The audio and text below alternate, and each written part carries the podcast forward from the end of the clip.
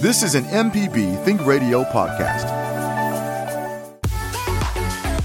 Hi, I'm Ryder Taff, Portfolio Manager at New Perspectives, a fee only financial advisory and co host of Money Talks. Each week, we take your personal finance questions and tell you about a money topic we hope you find helpful.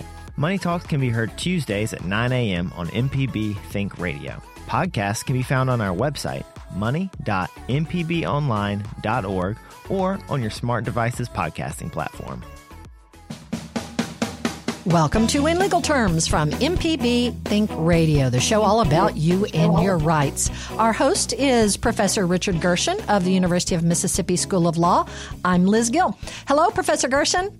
Good morning, Liz. I uh, hope you had an enjoyable weekend. Uh, you know, it's always good to have a sunny day for a change, and uh, it's the last day of February. And um, today we're excited to welcome attorneys Megan McGrew, and uh, who is the director of legal process engineering at Baker Donelson, and Adam Kilgore, a, a frequent guest, uh, who's the general counsel of the Mississippi Bar, uh, to the show. And we're going to talk about the uses of AI, and specifically, we're going to look at something that's been in the news a lot lately, Chat GPT. Um, and Megan is an expert in, in these types of uh, uses in the law. So we're glad to, to welcome her to the show today, along with Adam. Good morning to both of you, and uh, thanks for being on the show. Would you tell us a little bit about your, your backgrounds? Adam, you want to start? Sure, be happy to. Uh, it's good to uh, be with you both and glad to have Megan on with us today. Uh, I serve as general counsel of the Mississippi Bar. Uh, we handle ethics and attorney discipline.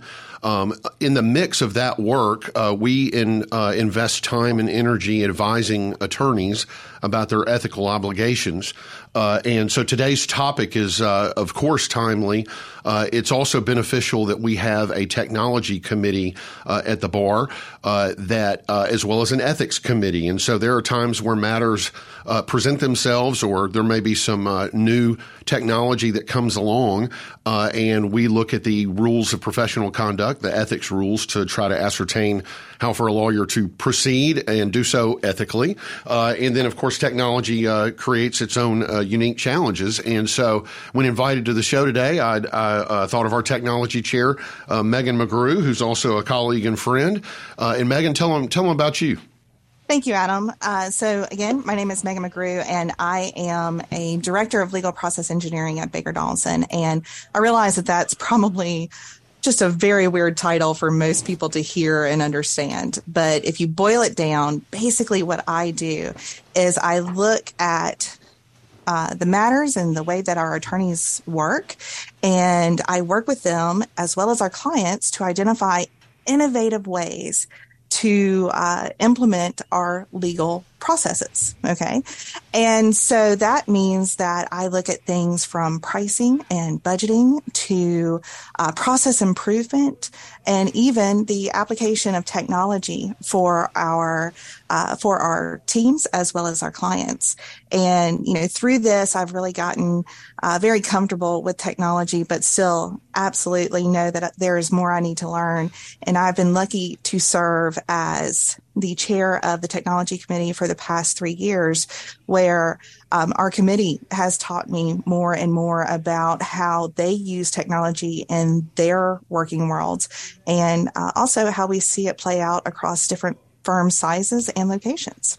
Well, you know, I've always been impressed that uh, Baker Donelson has taken the lead um, in in technology. I think law firms in general have really fallen behind um, other professions uh, and the use of technology. And your firm has always been, and the fact that you even have, uh, uh, you know, they have someone like you uh, as a lawyer uh, at that firm says a lot because I don't think every firm does uh, look at data and, and this kind of information the same way. But today we're going to talk about the legal implications and uses for artificial intelligence and including ChatGPT because that has been so prominent in the news lately. What what exactly is AI? So, in preparing to come on this this talk, I actually reached out to a couple of my friends to see, you know, I can talk about AI all day, but that's what I do, and I may speak of it in jargon that maybe isn't understood by everyone. And so when I said, Hey, what do you think of when you hear AI? Uh, they all said the Terminator or the Jetsons or, you know, something like that. And quite honestly, if you think, well, that's not necessarily wrong, um, thinking about robots or androids or that when you hear uh, artificial intelligence is a bit like talking about boats and only thinking about aircraft carriers. Okay yes, it's true, but there are so many different things that include AI. Um, at its base, AI is a theory and a development of, of computer systems that is able to perform tasks that normally require, um, you can't see me, but I'm doing the air quotes, human intelligence. Okay. And basically that's visual perception, speech recognition, decision making, and even translation between uh, languages. And so, you know, the, it's not as scary as it seems. We, we hear this decision making. We're thinking, oh, we're giving computers uh, human abilities. But the truth is, is that it's still learning and you're using AI every day, whether you know it or not. Uh, for example, maps and navigation systems is not just satellite based GPS anymore right? We have systems that are learning how to uh, identify edges of buildings and corners, and so you can use uh, your your navigation system as you're walking. Uh, facial detection and recognition. So if you have a phone that you open by it looking at your face, that's artificial intelligence. Okay. And um, as well as if you play around on social media and you like to make your face look like you have puppy dog ears and a puppy dog nose, that's also artificial intelligence.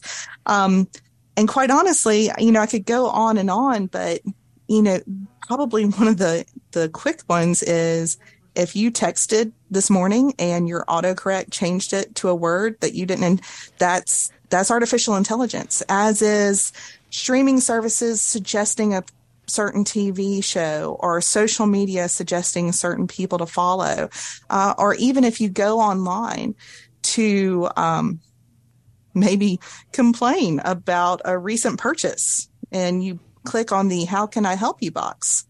That's artificial intelligence. So I, I say all that to say I don't want people to be scared of artificial intelligence. And I also want them to understand that we are touching it every day and it's learning every day. And I know that my, my uh, whether it's Alexa or Siri, they're, they're listening Oh, uh, absolutely. because uh, you know things will pop up on on YouTube uh, as suggestions simply by conversations I've had with my wife. Uh, you know, while the TV is on. Uh, what about Chat GPT? That's something that we've read about recently. Um, what exactly is it? So, Chat GPT is a chat bot. Okay. And what I just uh, spoke about, the whole going to a website and communicating with a, a vendor, you know, your favorite online retailer, um, those are chatbots. Okay. So Chat GPT, I apologize, is a chatbot at its core. And basically what it does is it takes artificial intelligence, so that decision making and all that, and a thing called natural language processing which is um, basically where we have, or not, where humans have gone in and, and taught computers how to respond in a way that mimics human uh, conversations. That's what natural language, natural language processing is. Uh, but the chatbots take AI and natural language processing to uh, receive a question, receive input, right, and then provide a response to them uh, in such a way that it feels uh, like we are communicating with another human. So that's what Chat GPT is at its core. Now, of course, this one is a little bit different because it's not strictly sourced uh, for a particular retailer or website. Okay, so um, the what they did to train ChatGPT is they actually brought in AI trainers, humans, um, where the humans served on both sides, both as the person, the user requesting the information, as well as the sort of AI assistant. And what that did was it gave the uh, ability for the uh, human version of the AI assistant to choose the best answer. Now, please note that I said best answer. It's like those terrible tests that you took in high school or college. Um, not what's the right answer, what's the best answer. And so it took that. And then, you know, they did this over and over and over again until uh, this iterative process basically built up a system that can, again, air quotes, answer questions that are posed by users. Um, but I do want to dial that back. Basically, you know, we talk about AI like it is a human because we are giving it human characteristics. That's typical. Um, that's kind of psychology 101. you know, we like to give uh, different things uh, human characteristics. But what is true in this situation is basically AI is taught the um, best or, or, most statistically correct answer uh, to respond to buzzwords or stimulus that is provided to it. So it's basically, while it is decision making, it's still definitely a computer process. And ChatGPT has just been given sort of a, a wealth of knowledge to be able to take the information and respond to it to provide very interesting papers and answers, and as I'm sure we'll talk about later, um, litigation and even some uh, some lawmaking documents that have come about in the news. If you would like to send us an email with your question, just send it to legalterms at mpbonline.org. We are discussing artificial intelligence software with legal issues. Our guests are Adam Kilgore and Megan McGrew. They are both members of the Mississippi Bar, and I'm going to tell you a little bit more about that organization next. This is in legal terms. Now, not everybody has a chance to listen to our whole show live. Uh, you can listen to the program on our website inlegalterms.mpbonline.org. Our host is Professor Richard Gershon from the University of Mississippi School of Law. I'm Liz Gill.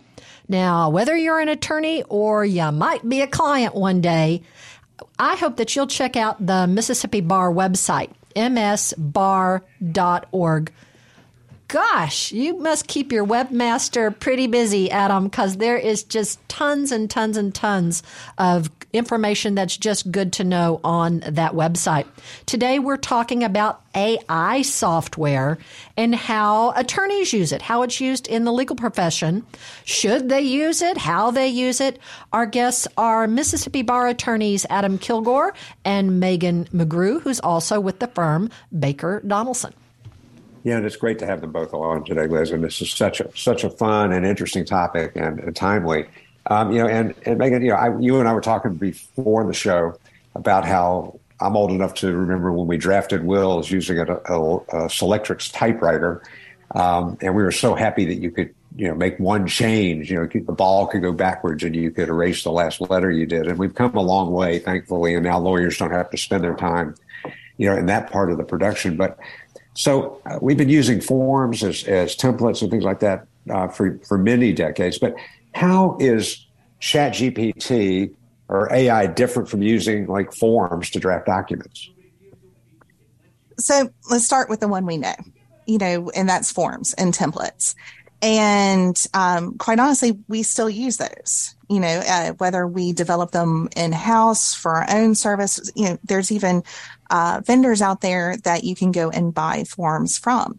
Uh, but basically, when you're talking about a form, you're talking about how someone has actually put in the time to identify the appropriate format and clauses for the uh, subject matter and jurisdiction that you're working within and have put pen to paper, as it were, to develop this source of truth. Uh, and basically, it's you know we know that these are the the um, this is the information that we need to have a, a standing document that will actually do what I need it to do. Um, then, when you're talking about forms, basically someone has gone in and identified those variables that are going to change um, dependent on the situation. Now, anybody who uses forms know that you're, you know, you can use them seven times out of 10 right? Uh, for that's why the forms are there. And if you were only going to be able to use it once, there'd be no reason to make a form. This is something that you're able to use time and time again. And of course, the downside to it is it does have to be kept up to date with changing laws, rules, and regulations. Um, you know, it does have to be kept up to date to ensure that it's still uh, within the legal requirements for that field, that jurisdiction. So that's a template, that's a form. Um, you know, that's something that we know it has to be kept updated. When you're talking about developing uh, a document, a legal document using Chat GPT, it's it's going to go to its source of truth. And if you've ever talk to anybody uh, who works in the data realm, there's a huge possibility that they're going to use that phrase, source of truth. It's sort of poetic, isn't it? Uh, but basically, uh, a source of truth is that, that one place where it's getting the data and information. Okay. Um, and the problem or potential problem is that, you know, we do not have control over what is in that source of truth unless we are the ones who are limiting access to it. Okay. So whereas a form, we can look at it, we can adjust it to fit as we know it needs to be adjusted, again, depending on laws or rules and regulations. When it comes to chat GPT, it's sort of like some of the online encyclopedia websites uh, where pretty much anybody can go in and make adjustments to it. And, you know, as I was talking about earlier about that iterative process of, um, you know, having questions asked and choosing the best answer for Chat GPT, depending on how Chat GPT is used and depending on its uh, source of truth, well, you can get a baseline legal document written if you provide it the correct prompts. There's no way that you are going to know if it is uh, correct legally uh, unless you do give it a good review and potentially a lot of updates. Um, so that's you know the difference is a form document you have the source of truth in front of you it exists there chat gpt is going out and searching for the source of truth which you do not have control over that's such a great way to put it, and uh, and very understandable. And, and, thank you for that. And you know, we we have the general counsel for the the bar here, and you know, there've got to be some ethical concerns uh, from the use of, of, of some of this technology. I, you know, we talked last time you were on the show, Adam. We talked about well, what about you know the voice. Um, uh, AIs like uh, Alexa and, and Siri if I'm in my office and I'm talking to a client. But what ethical concerns might arise from the use of things like Chat GPT. Well, and yeah, this is the point of the show where I say technology changes and the rules, the general concepts generally do not. Uh, as a lawyer, I would be thinking about three things uh, in dealing with, uh, you know, AI or really any type of technology. This would go back to when telephone was first invented and lawyers started using it. But it would be confidentiality of information uh, in the uh, AI setting uh, if I am implementing information into a program to try to create something on behalf of a client, is that information safe? Um, you know, where's it going? Who else might could see it? Some some very basic things, but I would want to know more about that. Um, and you know, our obligation uh, for doing things such as communicating with our clients uh, has changed over the years from a technological standpoint, but it hasn't from an obligation standpoint.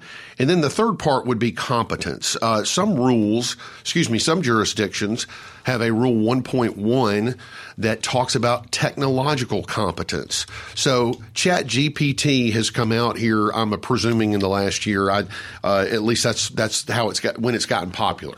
Uh, I'm sure it existed in some form prior to that. As lawyers, you're not expected to know the new and latest thing just as, as it arrives, but eventually you have an obligation to be technologically competent as time goes on. There are still, rumor has it, a few lawyers that don't use email, but they have an email account. and they actually have people that print it off and they write an answer back and then someone sends it back. That's a bit antiquated.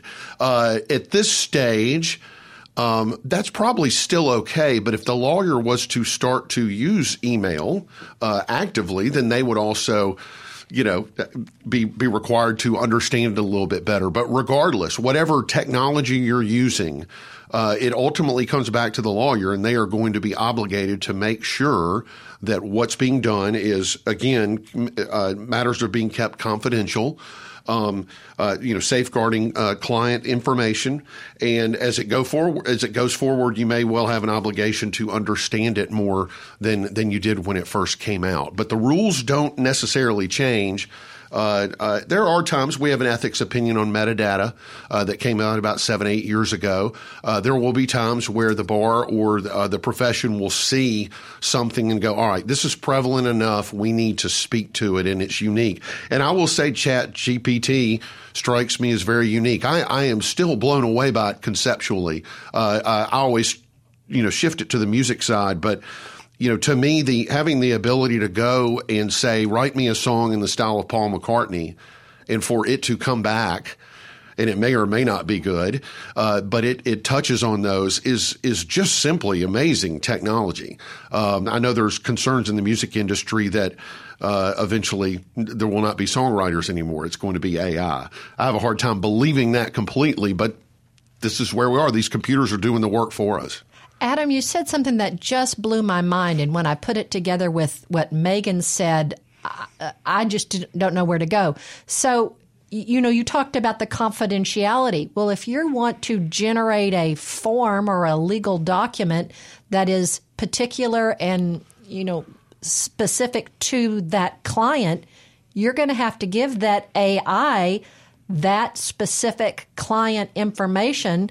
And Megan, you know, we've we've we've learned and we've talked that these AIs absorb all the data in the world. So then that client's information is that's part of the learning for the artificial intelligence and it's then put out there into that database megan is how, how does that work with the confidentiality business well, I'll be honest with you. You're kind of stretching the limits of my of my knowledge when it comes to the technical aspects of it. But the the truth is, is that uh, for most of our information that we gather as a um, as attorneys is you know we keep it under key we learn day and night you know what is our ethical responsibility regarding the information right um, I am unsure as to whether that data would actually get put into a chat GPT.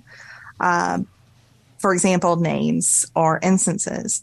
Um, but rather, I think that the correct um, use of it, if, if that's the correct word to use, um, would be, you know, write a response based on uh, the circumstances without using names.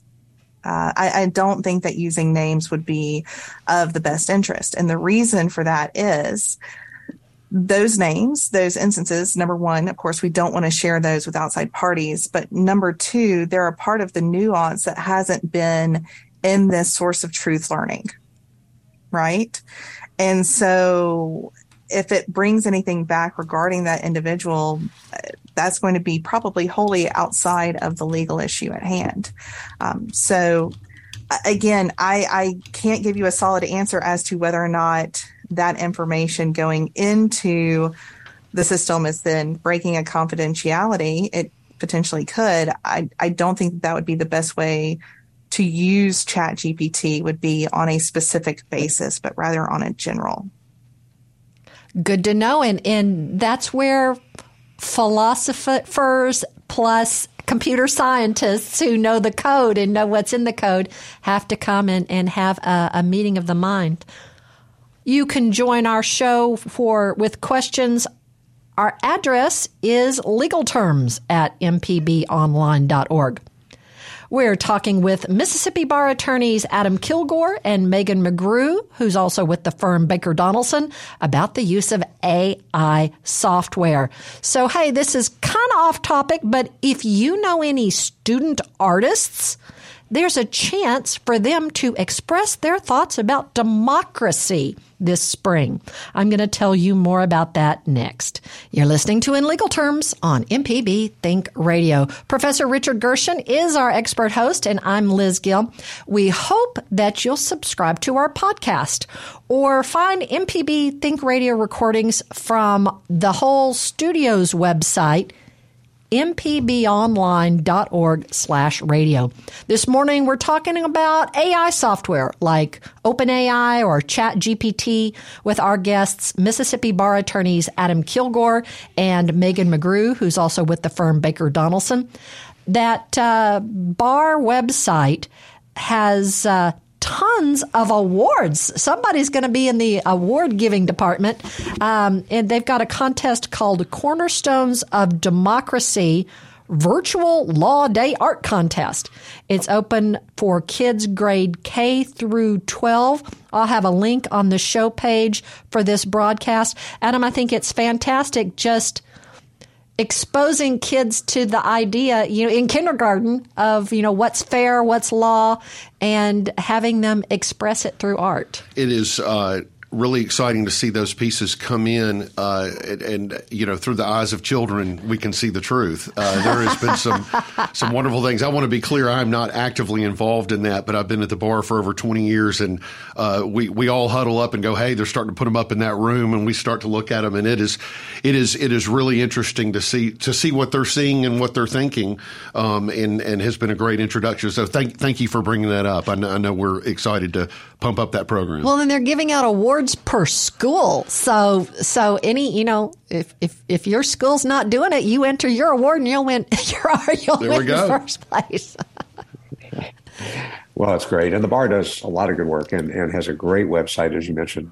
Liz. And uh, so let's talk about you know lawyers in general and practice. And, and Megan, you and I were talking before the show about Richard Susskind and his you know his book, The End of Lawyers, um, and he predicted that technology would eventually um, end our profession. And I think that's a gross overstatement. But do you think that Chat GPT will replace lawyers in some areas of practice, like uh, will drafting or contract drafting, for example? Uh, replace no. Uh, change our duties yes.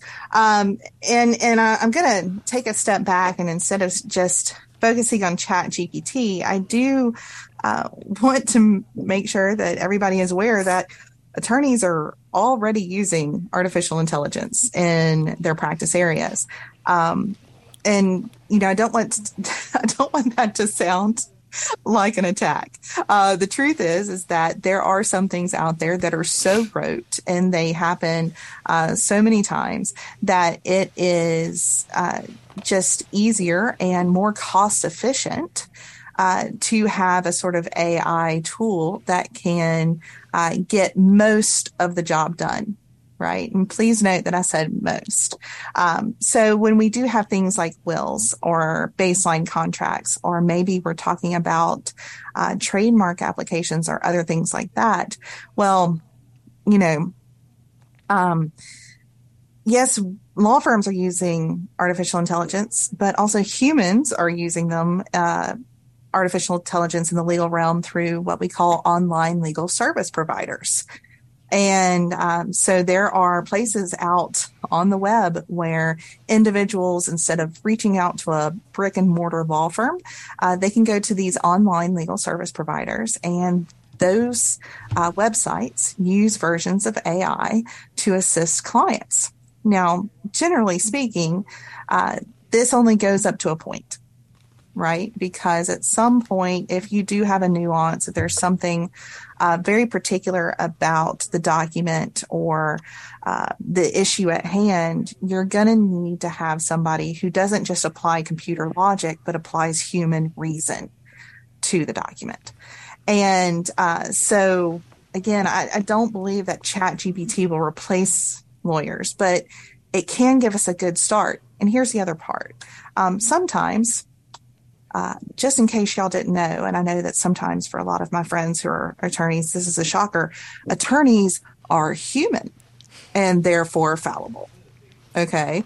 Uh, sometimes we're tired, and sometimes we've done something so many times that we just put pen to paper and could almost do it with our eyes closed. And of course, we'll come back and read it later. But uh, one of the interesting parts about something like Chat GPT or or something that has a source of truth that a lot of people can go out and touch is that an answer could come by that maybe we hadn't thought of before, simply because that isn't our thinking process or we're so set in our ways that we didn't think to to go in that direction.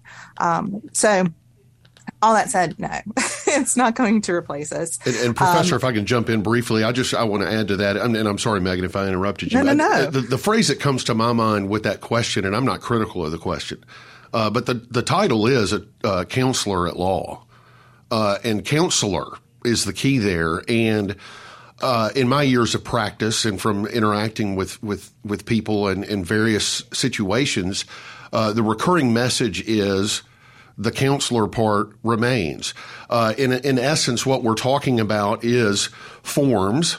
Uh, in, in, in some sense, that have now graduated to a, a more intelligent version of forms and push positioning things uh, in in a in a most likely setting and then, as Megan was already referring to, the lawyers looking at that and do we see unique uh, scenarios that come together? Uh, almost every day as lawyers. So I, I, am not concerned about technology replacing. I view it generally as enhancing. Now, now the, these these AI, uh, other technology, th- these things are neutral. What we do with them is positive or negative. And I think a responsible, ethical attorney has can take this on. And, and as Megan's already pointed out, we have already taken these things on uh, to some degree. And so the chatbots are getting better. I, I canceled a service recently and I just had to type in and I could tell that it was, you know, fake, but it, it felt kind of real. Uh, but at the same time, if i have got a real thing that's going on, that chatbot's not going to replace a, a, real attorney or a real physician or a real accountant or wh- whatever example we want to use uh, to interface at that human level. At least that, that's that's my view.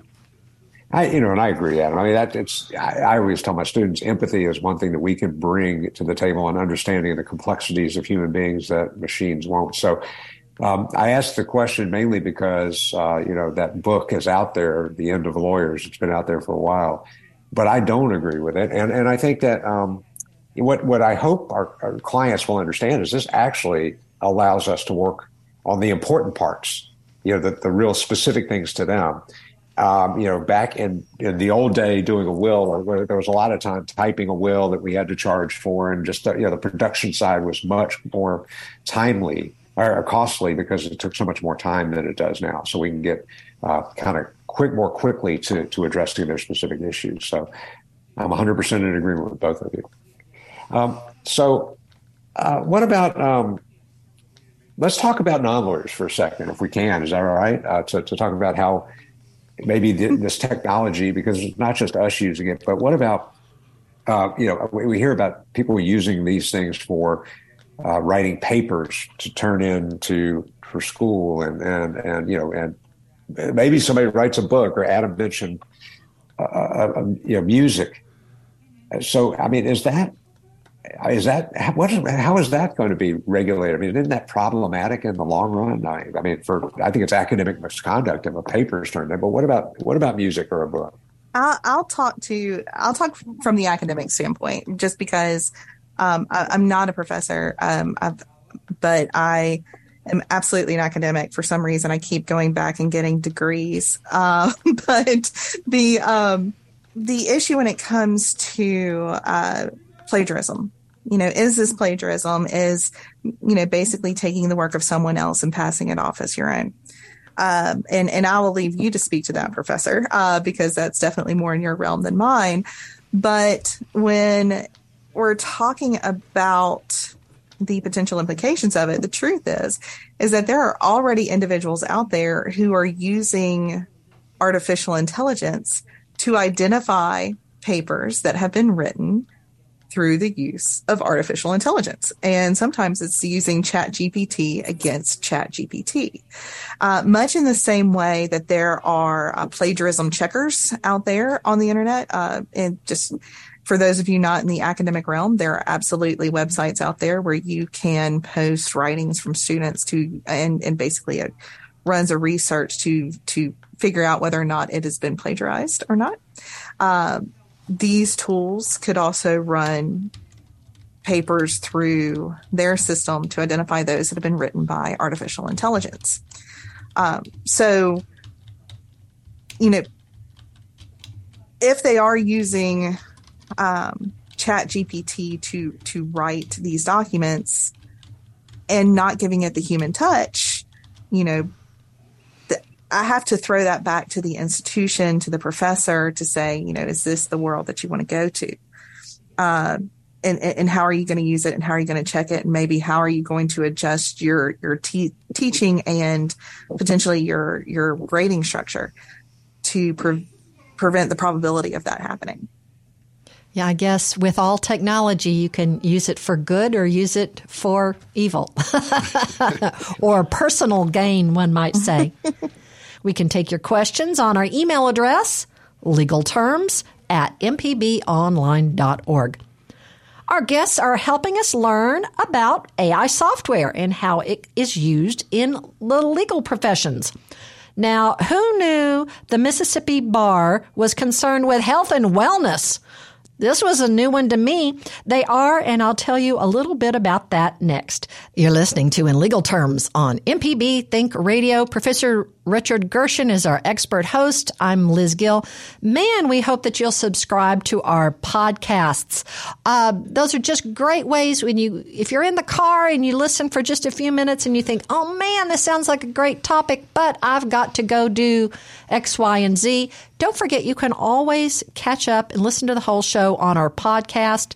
And one of my favorite ways to do is to go to the MPB Think Radio recordings um, from YouTube because then you can play them and you can, if you're in a where, an area where you can't have the audio on, it'll have, I don't know if it's AI, but it'll have the um, closed closed uh, Caption. captions on there, and it'll read.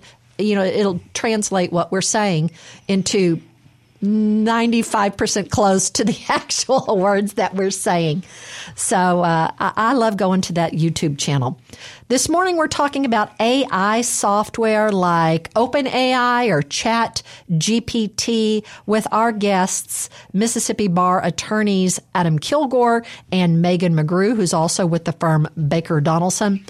Now, one thing that I love about uh, MPB. We've got at 11 Central. Tuesdays following our over the air broadcast, you can hear Southern Remedies, relatively speaking, with Dr. Susan Buttross. And speaking of your health, the Mississippi Bar has a health and wellness page on their website. Who knew? Uh, msbar.org.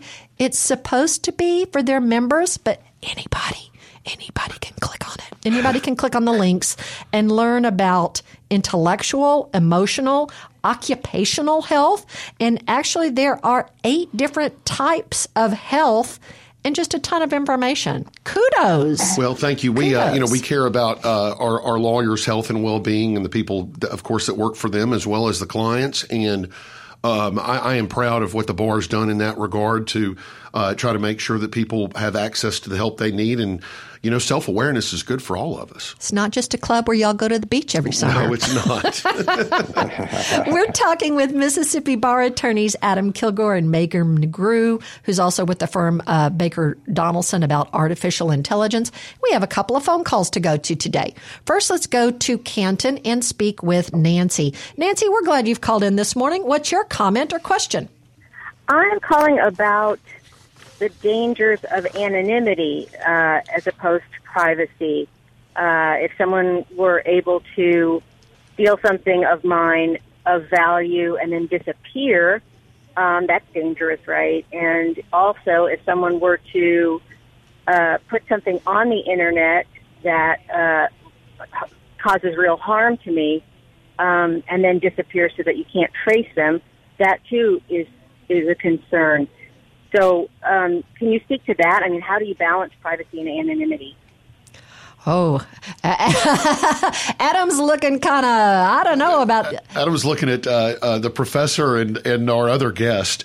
Um, no, that, that, that, that is a, a, a good question. It is, um, you know, we, the, the, the environment we're in and the ability for people to to take on uh, other personas or to do something, uh, like you said, in an anonymous sense, uh, is dangerous.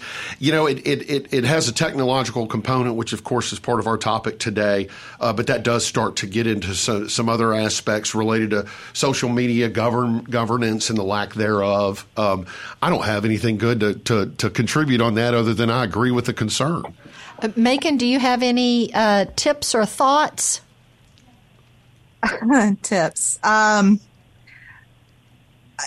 quite honestly, the, this is one of those situations that is beyond just legal technology and uh, just in technology in general. And so I, I, can't really speak to that as an expert in any sort of fashion. The the only thing I can even say would just be a personal thought on it, and that is, you know, just as you would um, just as you would protect your uh, tangible property and your you know th- things of a tangible nature the things that you can touch um, you have to protect your your more amorphous nebulous uh, pieces of property. And uh, that includes all the attributes that you have. And that is of course like your social security number. We have always learned that. You know, don't give that out to strangers. Um, stay safe. Uh, just keep control of it. Be mindful of passwords. Uh, you know, don't use the same password for everything. Be careful what you share on the internet. Um, you know, these are just general concepts and are definitely beyond just the concept of legal technology and go into just how you work in the online or virtual world.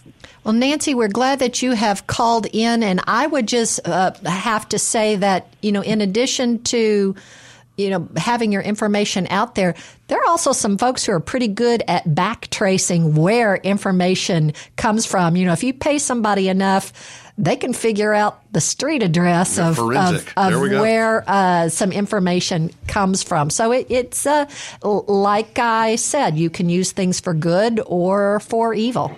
Let's go to Slidell and speak with Michael. Michael, we're glad you've called into in legal terms today. What's your comment or question? Well, y'all have a nebulous topic here. Uh, my background's engineering, and I worked in uh, product assurance and uh, aerospace is my background. GPT3 is a tool, and I think it's the lawyers need to take the first cut at getting this uh, stuff going in the right direction, because it looks like ever since Microsoft started changing the the world, and now you've got uh, surveillance capitalism. I guess is the best description of it. Um, the little guy doesn't own intellectual property. I mean, Google will actually grab ideas out of the air. And uh, if you notice, we're not really producing anything new for the last 20 years unless it comes from a big corporation. So, open source software, um, I think, has been good. When you don't have a monetary interest in, in any software, you end up having people contribute creatively, you know, for the right reasons. The minute that you have money to make, like what happened with Bill Gates and you know Microsoft in general, um, it turns into a surveillance capitalism uh, monopoly game, and that's what we really have to change. Uh, in 2012, we handed over everything to uh, big corporations. They can put up more money to elect someone than you and I could. So I mean, we're really behind the eight ball, and uh, I think lawyers, since you know they're not corporate entities, they're corporeal, you know, they're, they're human beings. They have an interest to uh, really get out there, I think, and take the first cut at getting some of these things under control. Wow, that's I, I, that... I could go on and on and on. I, don't, I mean, it's like I said, it's a nebulous topic, but uh, I am familiar with GPT3. There's another version. What happens is once you train these algorithms on enough data, it's like another release. You know, it's like GPT. The next one will be four. This one I think is three. Chatbot is three, and you already have variants. And I think Google has uh, made it proprietary, and they're trying to like grab the technology and keep everybody else from using it. And if you think about what's happening here, if you can hire someone with an IQ of 300 for your corporation, he's going to perform better than any person on your payroll. And now it's a matter of how much money you want to throw at accumulating these these AI tools. And you know, we can argue about how accurate it is, and you know, all the little things about it's like, oh, machines don't think, only people think. And you've already seen that come up with uh, the employee that got fired by Google. I think he claimed that the uh, software was sentient. In other words, it was conscious. Well, that's a tough one. I mean, now you've got theology thrown into, the mix, and uh, who, who's to say that machines can't be sentient? We can't quantify what conscious is. That is very interesting, Michael. And you know, a whole other topic is we didn't even get into who owns all of this. That, that that's an issue, uh, at least in the music front, just from what I've been seeing. But uh, you know, a great great call, Michael. Uh, uh it also uh, I can't help but think about uh, my science fiction background and all these movies and shows that we've seen over the decades are warning us of these moments. So we do have to be responsible and conscientious. Well, and you know, with all all tools uh, used responsibly and not under medication. right. thank you, Megan. Thank you so much for joining us today. We appreciate and uh, understand your time is valuable, and we're very glad you joined us. Oh, thank you so much for having me. And Adam, it was great to have you back. We appreciate uh, you and everything you do for the attorneys in the state of Mississippi. Thank you for coming on. Thank you. Always a pleasure. We're so glad that our team consists of uh, engineer Jay White. I think we had Jermaine Flood answering our phones, and she's also our podcast producer. So for Richard Gershon, who hosts from the University of Mississippi School of Law, I'm Liz Gill. We do hope that you'll join us next week, Tuesday at 10 a.m. Central for In Legal Terms on MPB Think Radio. This is an MPB Think Radio podcast. To hear previous shows, visit MPBOnline.org or download the MPB Public Radio app to listen on your iPhone or Android phone on demand.